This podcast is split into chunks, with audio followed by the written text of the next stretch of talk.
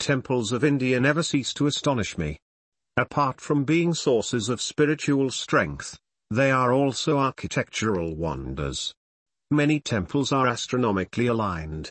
Some are connected to celestial events. Some temples are aligned in the same longitude. twelve Jyotirlinga temples form Fibonacci spiral.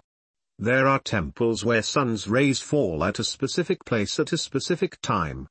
There are temples where Shiva Linga changes colors five times a day. The list goes on.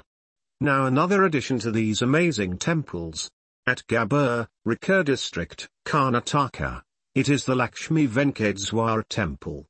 This temple is at least eight hundred years old. It was built by Kalyani Chalukyas. This temple has Hanuman, apart from Sri Venkateswara. Here, Abhishek is performed with hot water and it becomes cold when it reaches the feet of the idol. One can see water vaporizing. However, the hot water is poured at the feet, it remains hot.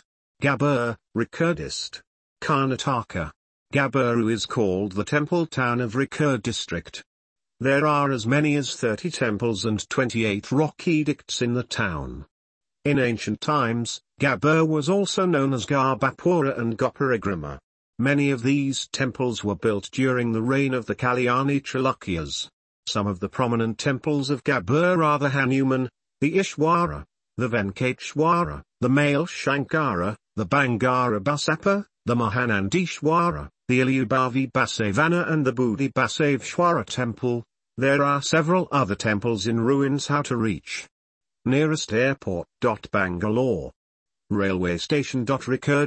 Buses to Rikka available from Bangalore. To Garbhapura local buses, limited in number, are available. Taxis are available.